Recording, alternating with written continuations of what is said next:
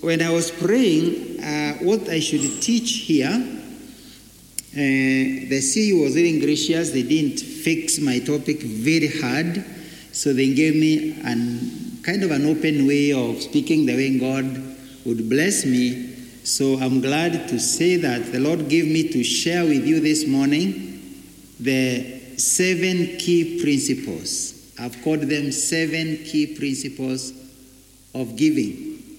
Good.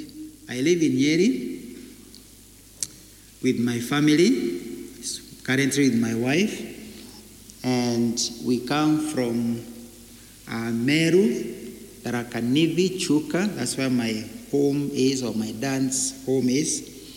And I left college in the year of our Lord 1985.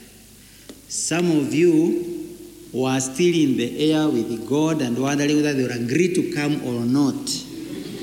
When you saw how bad the earth was, you are refusing to come, and God was saying, You must go and join men. So, thank you for uh, agreeing to come. we serve together in the earth, and those of us who started reading the Bible, we just started earlier than you, but we want you to read the Bible along with us.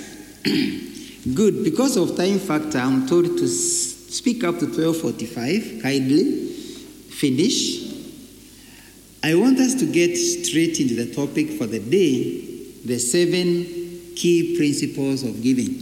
And I want to say that even if you understood just one principle and you applied it, it's good. If you happen to capture the seven, you are most blessed. So, seven principles of giving. Principle number one is that giving is voluntary, it is a natural instinct. Notice that giving was not covered in the Ten Commandments. That means it belongs to a different category. Not covered there.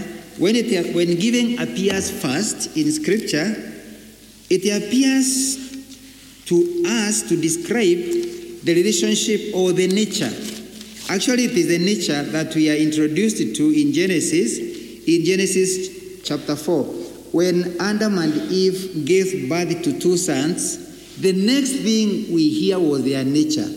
And the nature is that in Genesis 4, from uh, 2b, now Abel kept flocks and Cain worked the soil, what they were doing for a living. In the course of time, Cain brought some of the fruits of the soil as an offering to the Lord, but Abel brought fat portions from some of the firstborns of his flock. Then, incidentally, or by purpose, God decides to respond to their voluntary giving. And so the Bible says, The Lord looked with favor on Abel and his offering, but on Cain and his offering he did not look with the favor. Now, voluntary thing. So when we come to giving in scripture, the first ever giving that is recorded was voluntary. But then, even if it was voluntary, God's response is sin in it. So, why is God responding? It is because it shows how they, what they thought of God. Abel seems to have thought that God is worthy the firstborns, meaning the very special uh, animal. And then not only did he offer the first one, he also gave the fat portions. He gave God the best. Cain just came and offered in the course of time something. And so God looks with the favor on Abel. But with the Cain, he despised all. He did not bless him. He did, I think, what was released on Cain uh, is more of a curse.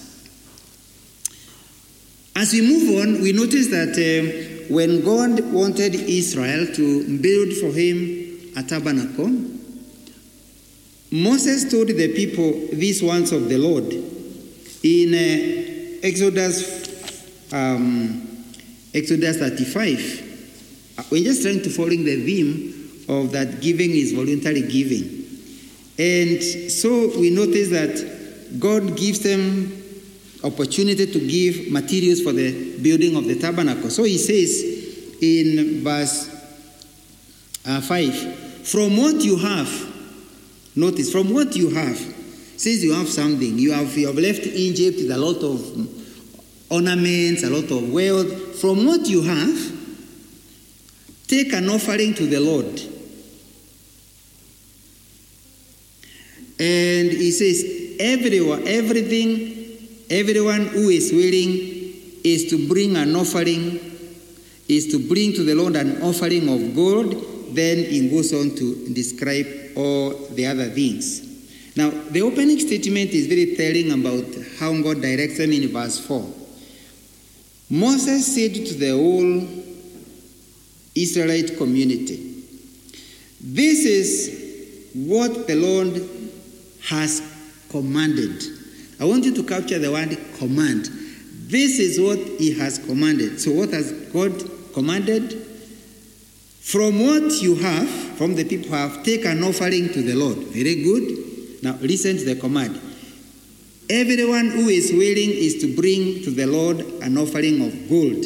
Now, I was thinking the command would be given this way I command people to give to me because, because I have given to them. But this command is given in a different way. He is saying, My command, my demand as God, I want only from the people who are willing. If they are not willing, I command they don't give. Do you get the point? Yes, that's what God is saying. This is my command only the heart which is willing, but for the one that is unwilling, I command they don't give. That's so important for us in the life of giving. Okay, move forward again, time of David, and they are building the temple. Now, the tabernacle was where God would be meeting with the people. He met with them once in the mountain. He used to meet with Moses in the mountain, then he came closer to the people. And he wanted a place where he could meet just down there with them. Then during the time of David, now God wanted to have a, David wanted God to have a permanent place among them, and it's called the temple. Then David told the people, You people of Israel, for me I've given. No, I want you to give, but I want you to do this. Anyone among you who is willing should give what he feels he is moved in his heart to give. So again, they gave. And David was so happy that people gave willingly. What made David very happy was they gave willingly. What is this issue about willingness that God commands? Now, I imagine this. I'm just now trying to imagine as a godly person. Here is a place where God will be meeting with the people. Here are the tables, here are the basins. Here are the, the, the, everything that was needed for the sacrifice, the lampstands, and God's presence would come there. And he said, Here in this presence, where I'm the material where I will be standing on, I want only from the people that were willing. Because if we ended here in these things, the, the sacrifice of people who are unwilling, I will be very unhappy. I will be so unhappy, me and God, to know that I am standing on gold, which people give to me unwillingly. So God is saying, I want only for the people that are willing. But why should that be so? Now, we might think that, hey, God, you are too much. Why are you making such a big fuss out of giving? But we realize that is what even Paul himself repeats to the church of the Corinthians. Look at what uh, Paul says to the church in the Corinthians in 2 Corinthians 9 7. This is what he says. It's as if he is reading the mind of Moses and the mind of God because this is what Paul says. Each man should give what he has decided in his heart to give. What he has decided in his heart to give. Not reluctantly or under compassion the teaching of the doctrines of the church in the early church, God extends every argument so that now we understand God's mind. So he elaborates and he says, No, I don't want to be given by people reluctantly. I don't want to be given by people who feel compelled. No, no, no, no, no, no. I don't. Then he goes on to say, The reason is, me, God, I love a cheerful giver. So God gives us a reason. Why? Why are you, God, so keen about willingness? It's because me, God, I love a cheerful giver. So how can you put it in the reverse? What about the people that give reluctantly? What does he do to them? Me, God, I hate. Huh? This scripture can be put in the reverse and it is still correct, isn't it? If God loves a cheerful giver, then he hates is it not true? This is pure grammar, Sidio. The opposite of something is, is it? So, now, brethren, as we get the principles of giving, if somebody is uh, asking for support, and in your heart you don't feel happy, in your heart, when you judge in your, the core of your heart, you don't feel happy, please, you are blessed if you don't give. Huh? Sounds funny, isn't it? Because God hates somebody who felt compelled to give.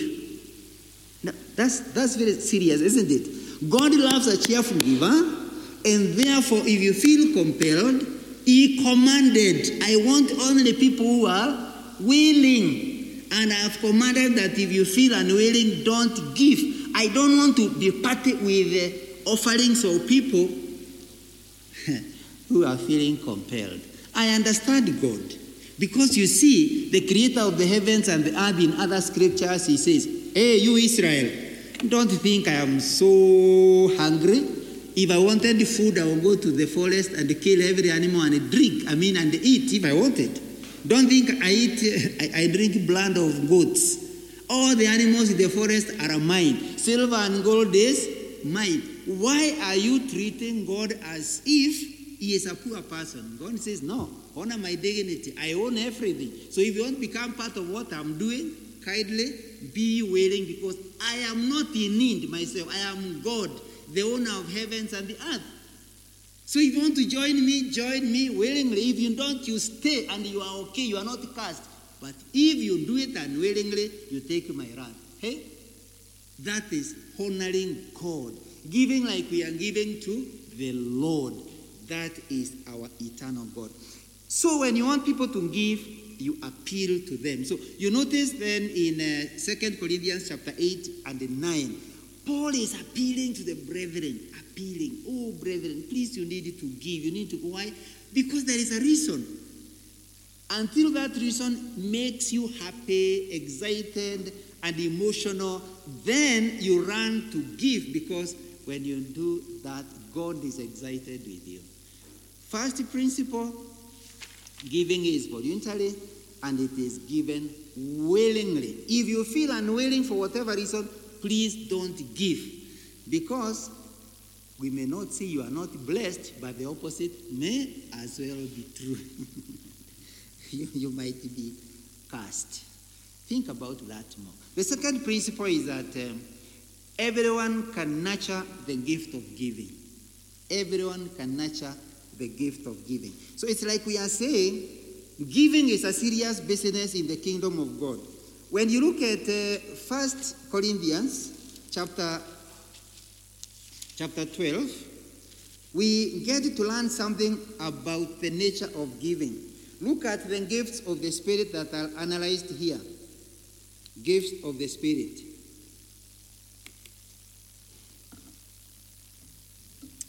And in the church, God has appointed first of all apostles, second prophets, then teachers. Now, I want you to hear the seniority, seniority of power and gifts, gifts of operating in the anointing of the Holy Spirit. Listen, first of all, apostles, second, prophets, then teachers, then workers of miracles. You can count fourth, isn't it? Fourth, workers of miracles. Then, sixth, also, those having gifts of healing. Uh-huh. Seven, Those able to. Ah, are you with me or you are not? Where are you? we were counting, isn't it? So, I want you to notice in that list those able to help others. Wow. Those, can you imagine the gift of giving being equipped, give, listed together with the apostolic gift? Because in giving, giving is a serious business in God's kingdom. That's how serious the matter is. Until God has decided that He will empower some people. Those able to, meaning, if it is those able to, it means the majority are not able.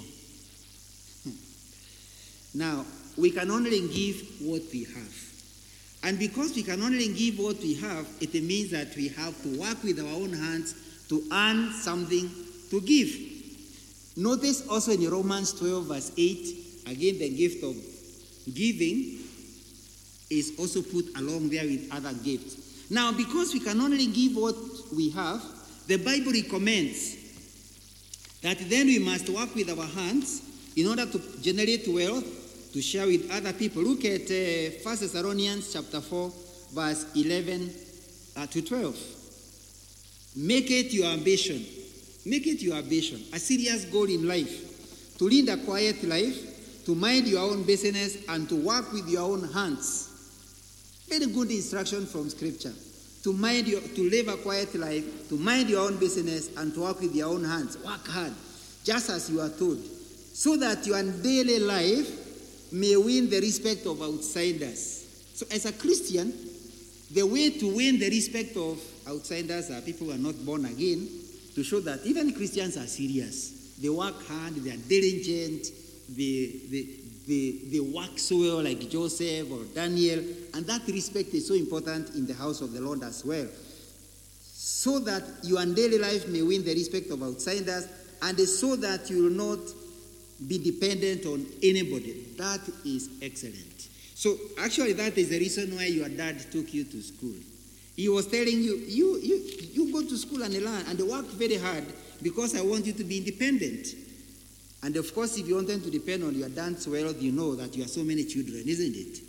And therefore, if it is divided among you, it will haitakutosha ati na uwe na nyumba yako na watoto wako na wapeleke shule depending on your dad. You know, so all of you here, I know you are here standing, deciding to work hard in order to earn your decent life, and you are commended by Scripture, and you are told to make it your ambition to live a quiet life, and that way then you win the respect of outsiders. When you preach, the other people will listen to you.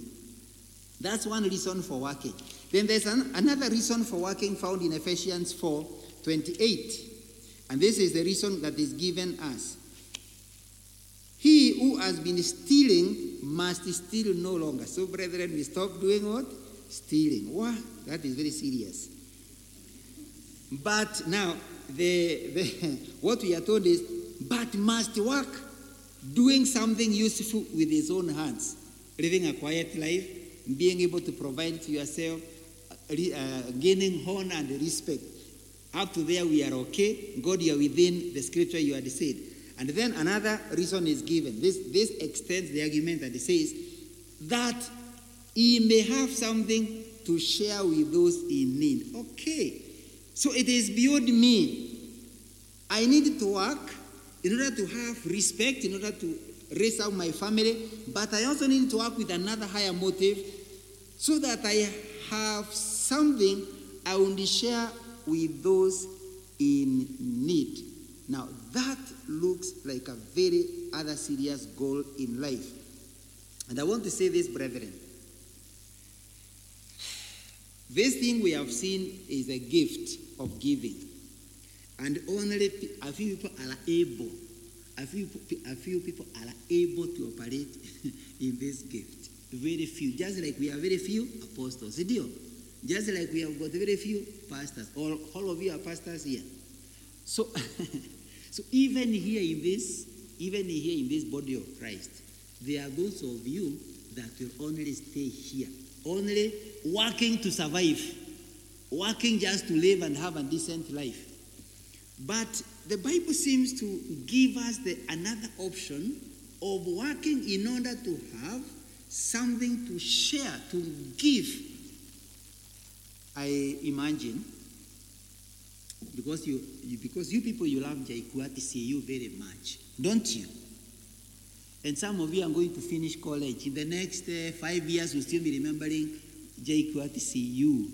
What if two of you, when you went out there to work, you had the gift of giving? What would happen and you felt abandoned for the CU of JKUAT? Because I know the majority of you here, when you go out per year, you will be earning more than a million shillings. What if you said my church has got so many givers? I want to be giving my tithe only. Where I was fed through the Christian Union, where we used to dance here, and my church, I've just found people there, so they are my fellow brethren. But where I think children are feeding and growing, I will give my tithe. And you are, and, and you are, and you are uh, earning more than a million per year. And there are only two people, only two people for the next two two or five years, imagine how much money you'll be getting in the JKUAT. If there were people with engaged and the code. But now, unfortunately, most of you are just living a quiet life. But then even that quiet life is very noisy because what happens that brethren, when they go when they go to work, when they go to work, you buy a kafit, you buy a small order, and then after you have you have been promoted and business continues to go. You start screaming along the road. You, you buy a sub, a four-wheel drive. Everybody turns around. You buy a Kamazides. You buy, you, you move from the village, you go and buy a plot of land somewhere and you start screaming. Everybody, who is that one? Who is that one? Who is living there? And yet in God's command is we live a what? A quiet life. We start screaming, but in the wrong way, so that there is no money to use in the kingdom of God. What if just a few brethren got the gift of giving and they nurtured it? I propose to you, brethren, today. If the Church of Christ would nurture all believers as givers, do you know what would happen to the church? The church will be lending to the government. The believers will be pouring so much money like in the early church. The Bible says there was being poured at the feet of the apostles. Just they could not hold you the hands. The, the hands could not hold. That was they had to pour it there. Do you know if the believers would nurture the gift of giving? The church would be donating money to run the government. True or false? But only very few brethren succeeded to reach here. Focus. Focus the other day, I know the budget for the focus is now 45 million. And then we are being told by the leaders, now we have a deficit, I think, of 6 million. I want you to ask, I, want you to ask yourself, since Focus started the ministry to the CUs and in top class universities, how many graduates went out there at the earning million? Just tell me. How many? Many. What if they are the gift of giving? Focus today. Focus today will be receiving millions per month if only a few of them are the gift of giving. Do you know here in your CU you'll be having a forecast staff dedicated to you only because people have the gift of giving, they're just giving focus more and more and more because there are a few brethren who have the gift of giving. But now look, having so many graduates out there conquering the world, climbing mountains of success, and the only thing you see, a big is a wasting money for the Lord because they have not known that apart from living a decent life, there is a lot more that can be done in the kingdom of God. What was I saying? We need to nurture the gift of giving. When you nurture that one, you'll affect the church radically. The next principle is it is better to give yourself wholly to God than to think of giving your money. Before you think of giving God your money, ask the question Have I given myself wholly to the Lord? Going back to the book of the Corinthians, which, which is so central in understanding the doctrine of giving, this is what we notice about the Macedonian church. In, in, in verse 3 to 5, 2 Corinthians 8 3 to 5, I testify that they gave as much as they were able to. Good up to there, it's very good. We always give within our ability. I testify, so this is what I report that they gave as much as they were able to. Very good. But listen to the next statement. They gave much more than they were, uh-huh, and even beyond their ability. Now, underline that one at your own time. Find out what being and giving beyond their ability means. Entirely on their own, they urgently pleaded with us for the privilege of sharing in the service to the saints. Now, this is unusual. This is beyond the ordinary. Verse 5 says, And they did not do as we expected. Now, Paul, what is the expected thing? The expected thing is this one Brethren, give when they have. Two, brethren, give when they are asked. Those are expected things, and that's what, what I'm saying. The majority of us wait for the mission to be there, and then we start giving. See, I've, I've heard you are giving, Sidio.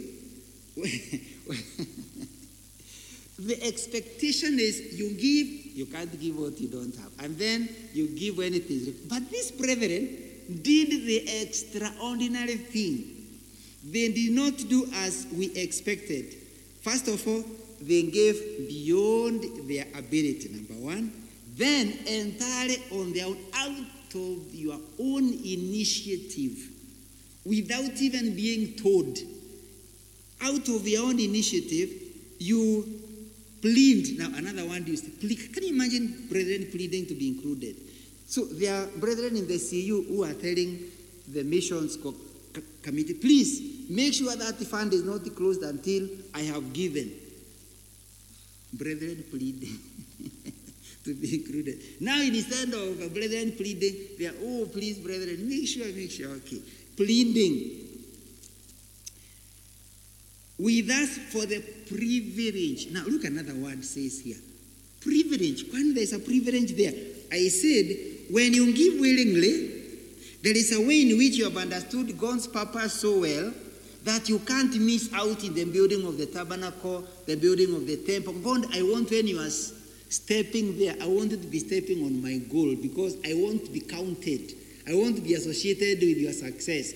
So at this point, when the brethren give themselves to the Lord, their owner, then they wanted to do everything where God was they wanted it to be. So if they did not have money in the pockets, they would ask, What else do we have? We have a sufuria. Aha.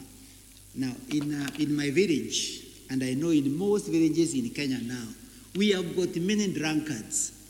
And what the drunkard men do is at the time when the people are not at home, anaingia kitchen, anatafuta wani kasufuria, anatoroka na hiyo anapeleka kwa baa, anakunywa anaangalia tena hakuna uh, mtu nyumbani, anaingia anachukua kitu anaenda kuuza. Is that so in your village? Until fathers and drug addicts have sold everything to drink themselves to death.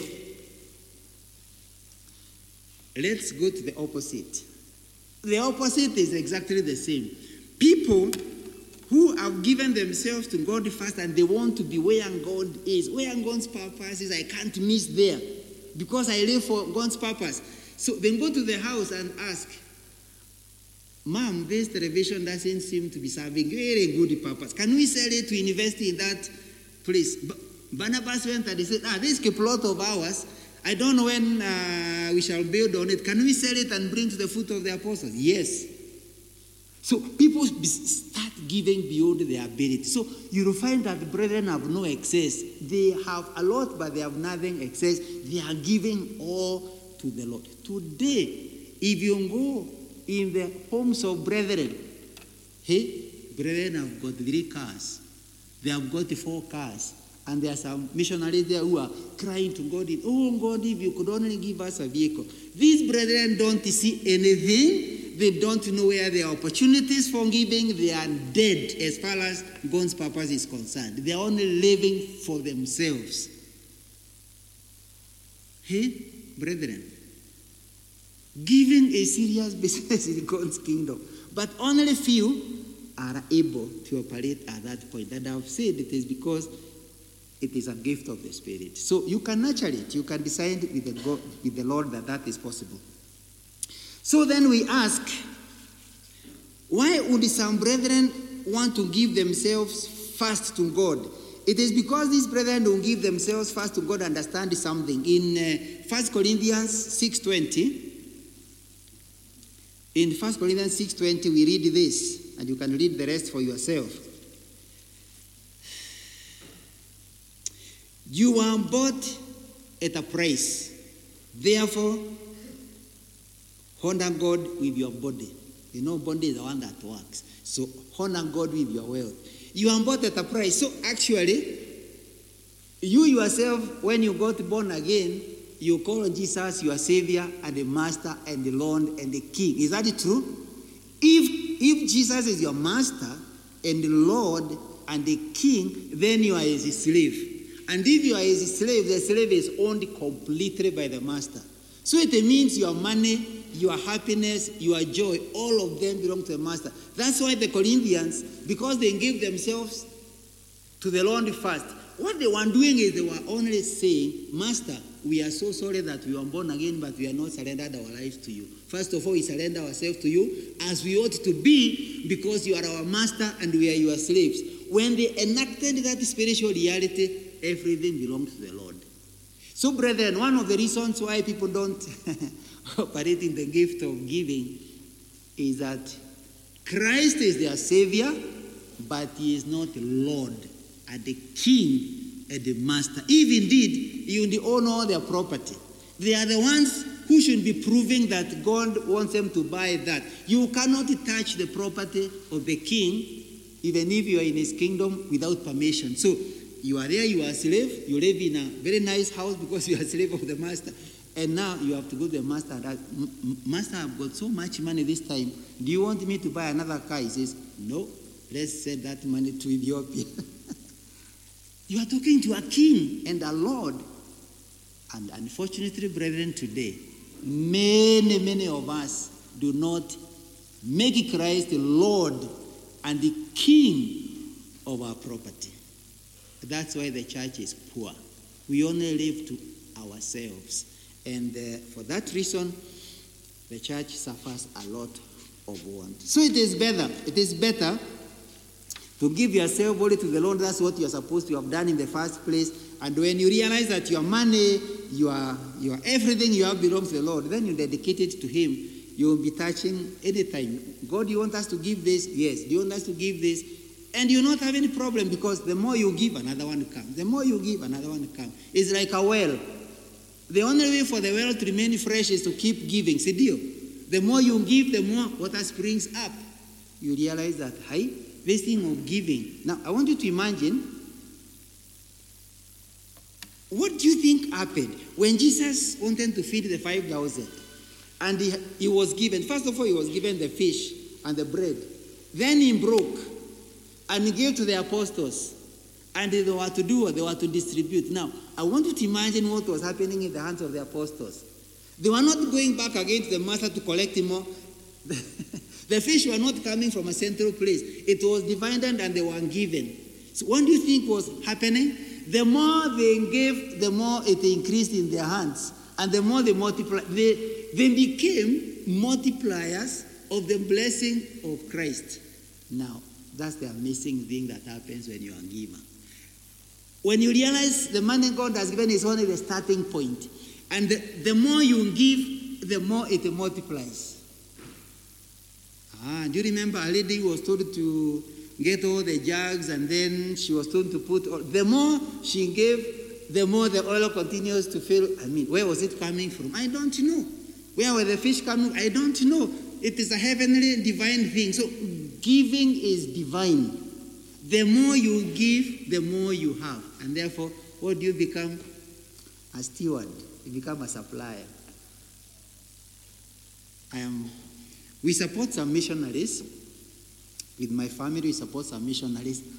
And one of our policies is that we will never be asked for money by especially stemmers, and we fail to honor that.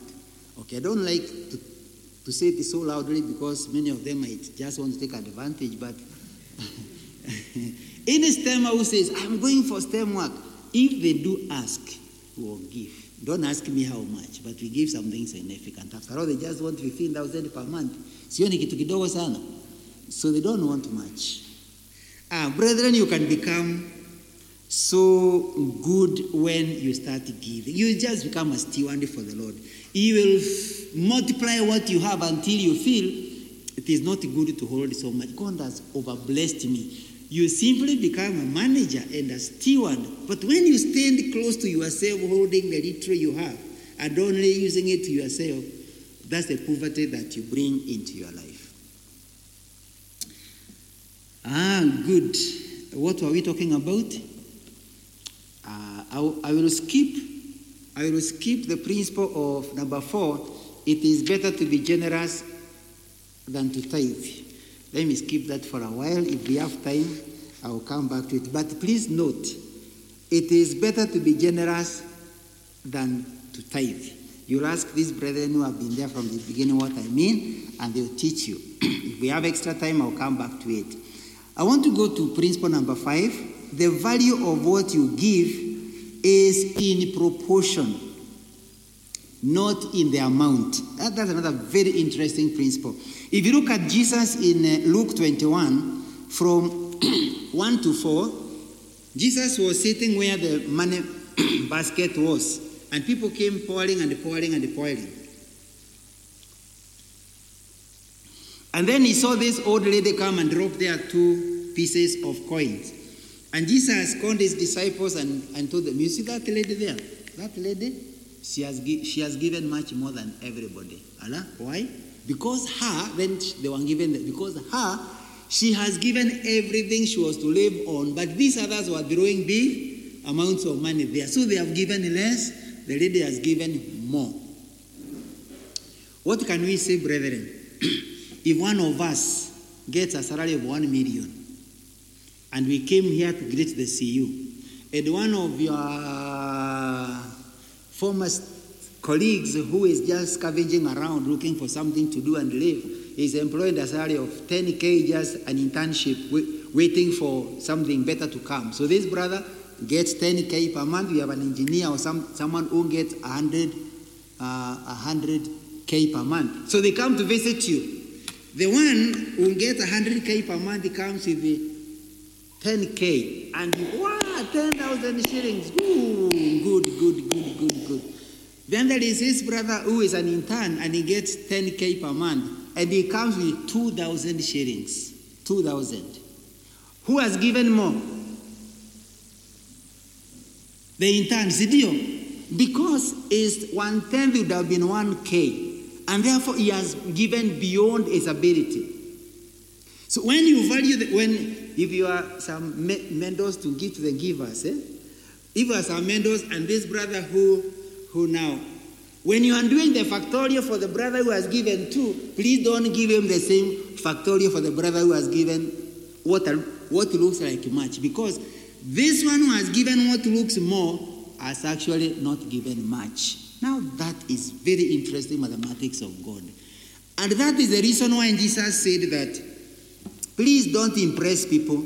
In Matthew 6, 3 to 4, he says, Let your giving be in secret, because only the one who sees in secret can see exactly the value of what you give. So, what does that teach us? It teaches us when we make the decision to give, first of all, we must know that we are giving to the Master. He knows what we leave behind, and we should not try to create an impression because the impression can be very false. And that's the kind of impression that Ananias and Sapphira wanted to create. I don't know how much, we are not told in scripture how much Ananias and Sapphira left behind, but I normally think in my judgment, they took they took to God only a tenth of what they bought the land in because in their judgment there were feelings. We have sold the land and we have given God his portion, isn't it? So what's the big deal? We have already given what belongs to God. And then God was very, very unhappy. What is the importance of knowing that the value is in proportion? It calls for our sincerity when we are giving. When you are making your decision to give, ask yourself, how much am I leaving behind? Am I just leaving, giving to create an impression to the pastor? Am I giving an impression to the people that are asking?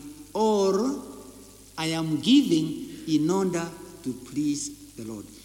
And that means that then the proportion may be just an indicator of, on the fact that God desires that you give for a specific reason.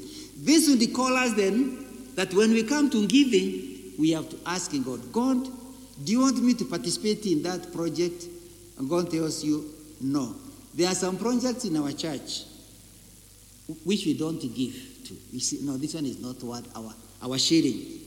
Others is okay, but for us, no. This is not a serious project. We want to put our money where the missionaries are, where they are struggling. And that is us, because we shall find our income in heaven. Praise the Lord. So, because God values what you give, make it valuable, okay? Make it valuable by deciding whether it is a worthy project to be supported with your income. Very good. Uh, number six, and I'm now at zero minutes of my progress. it is more blessed to give than to receive. And number seven, giving has eternal value.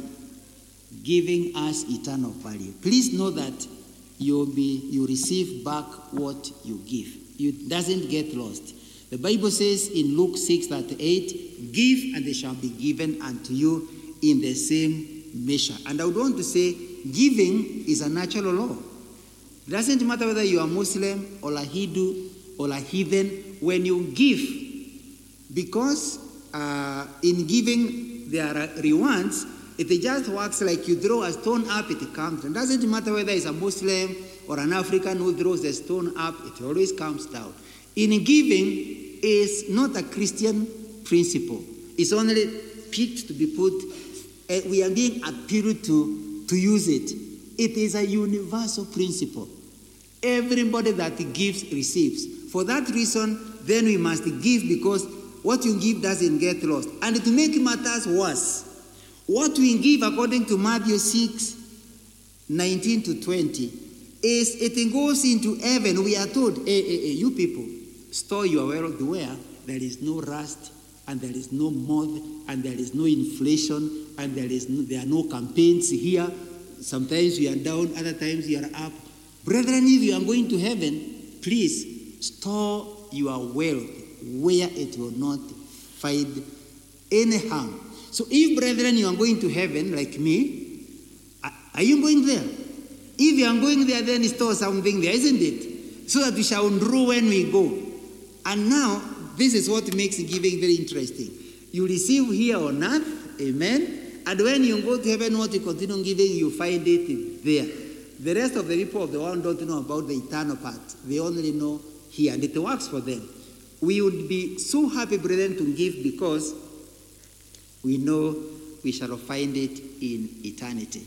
Now, for the sake of uh, making it clear to most of you why principle number six exists, it is more blessed to give than to receive. Let me just give you this in summary. When your parents give, I just want to illustrate in brief, it is more blessed to give than to receive. When you go home, your dad, uh, your dad gives you school fees or pocket money, so you feel very happy. Ah, dad, you are so nice. What? As you come back from home and you meet here with the by, with all of you have gotten something pocket money from your parents, you feel very, very happy.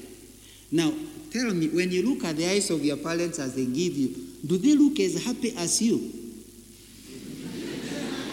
please, please be honest with me. Do they look as excited and as happy? If those parents are like me, I feel like uh, I have been left minus to invest in my children. But do you know, although my face doesn't look happy, do you know, because I have a child at JKUAT, I am able to educate them.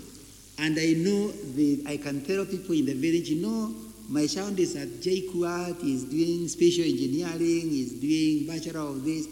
Do you know it makes me fit in the society? It, it defines what a good parent is. It gives me dignity. Ah, that, that's a very serious home. You talk about what? Those people, they, they have taught their children, they are hardworking community. The children are so well, they are up there in society. That is a joy that your father gets. He gets something much more than happiness. He gets fulfillment. He gets purpose. So when the Bible says it's more blessed to give than to receive, is because the recipient just clap the hands and his need is met now. But the one who gives has an, an, an act of endorsement for the purpose he lives for. You give the dad against the pride of being able to educate his children. He gets the dignity of being respectable. So when you give, the purpose for which you give is what gives you the reason for living, your identity. Praise the Lord. So we were saying just a few minutes that you could be a giver. You could nurture the gift of giving. And what if you nurtured the gift of giving and then you came to the CU and you give and you hand them giving as story. You know, we are so blessed in this. There are some two brethren, you don't even know them by name, and they always send 10k to the to CU and they are saying to make other people's lives good. And that's a higher level of living. So, brethren, when the Bible says it's more blessed to give than to receive, aha, that's the reason. Try it, it will define your purpose, and you'll feel, yeah, I think it's worth living. I used to support, just to give you an example, I used to support some missionaries with 100,000 and one, 100 shillings on airtime. So I made sure that I would give them from M-Pesa. You know, when you give airtime through M-Pesa, doesn't say we are sent. They just say topped up. I support them, I think, for two or three years. And they always waited for that 100 bob to land in there. Ping! Ah, good their. They never knew that I'm the one. So instead, instead, I felt I need to increase that money from, from 100 to 500. So I thought, at least for the sake of helping them to be thankful, I am going to let them know that I'm the one who has been sending them now that I've increased to 500. When they know that I was the one, they were so happy. Yet me had always been happy doing it. So giving can be fun. Giving can be real fun, bring you happiness, and that's what you do when you nurture the gift of giving. Giving becomes so sweet because you can see people's lives improve, you can see mission work going on, and you know, God, I'm so privileged to have been chosen by you to make these things happen. That's my joy. Can we, brethren, commit ourselves to be those kinds of givers that God can rely on to move his agenda in the CU and in the church? Because you are living for a bigger cause. And that is the call and the gift and the purpose of giving. There are so few brethren with that gift. I'm praying for some in the church of Christ because they will completely change the way the church operates. May the Lord help us. Father, we thank you for speaking to us. We pray that God, out of this group of wonderful brethren, you will nurture some of them to have the gift of giving, the purpose of giving, who will give themselves first to you, and so everything they have belongs to you. People who will be living truly a quiet life and not a noisy life by the kind of vehicles they drive and the places they live. But they will be so serious in investing in the kingdom because that's why you have given them talents. I pray that you may call some of these brethren learn to give with that higher calling, higher purpose, where you have listed the givers among the apostles. For if we are the such apostles of giving, the church of Christ will be different. Indeed, the church of Christ will be lending to the government. Lord, we pray for such people in the end times who can finance the gospel to every corner of the world where people are willing to go, but they may not have no finances. This is our mandate, Lord. This our call, Father. We pray that you make it possible for us. In Jesus' name we pray. Amen.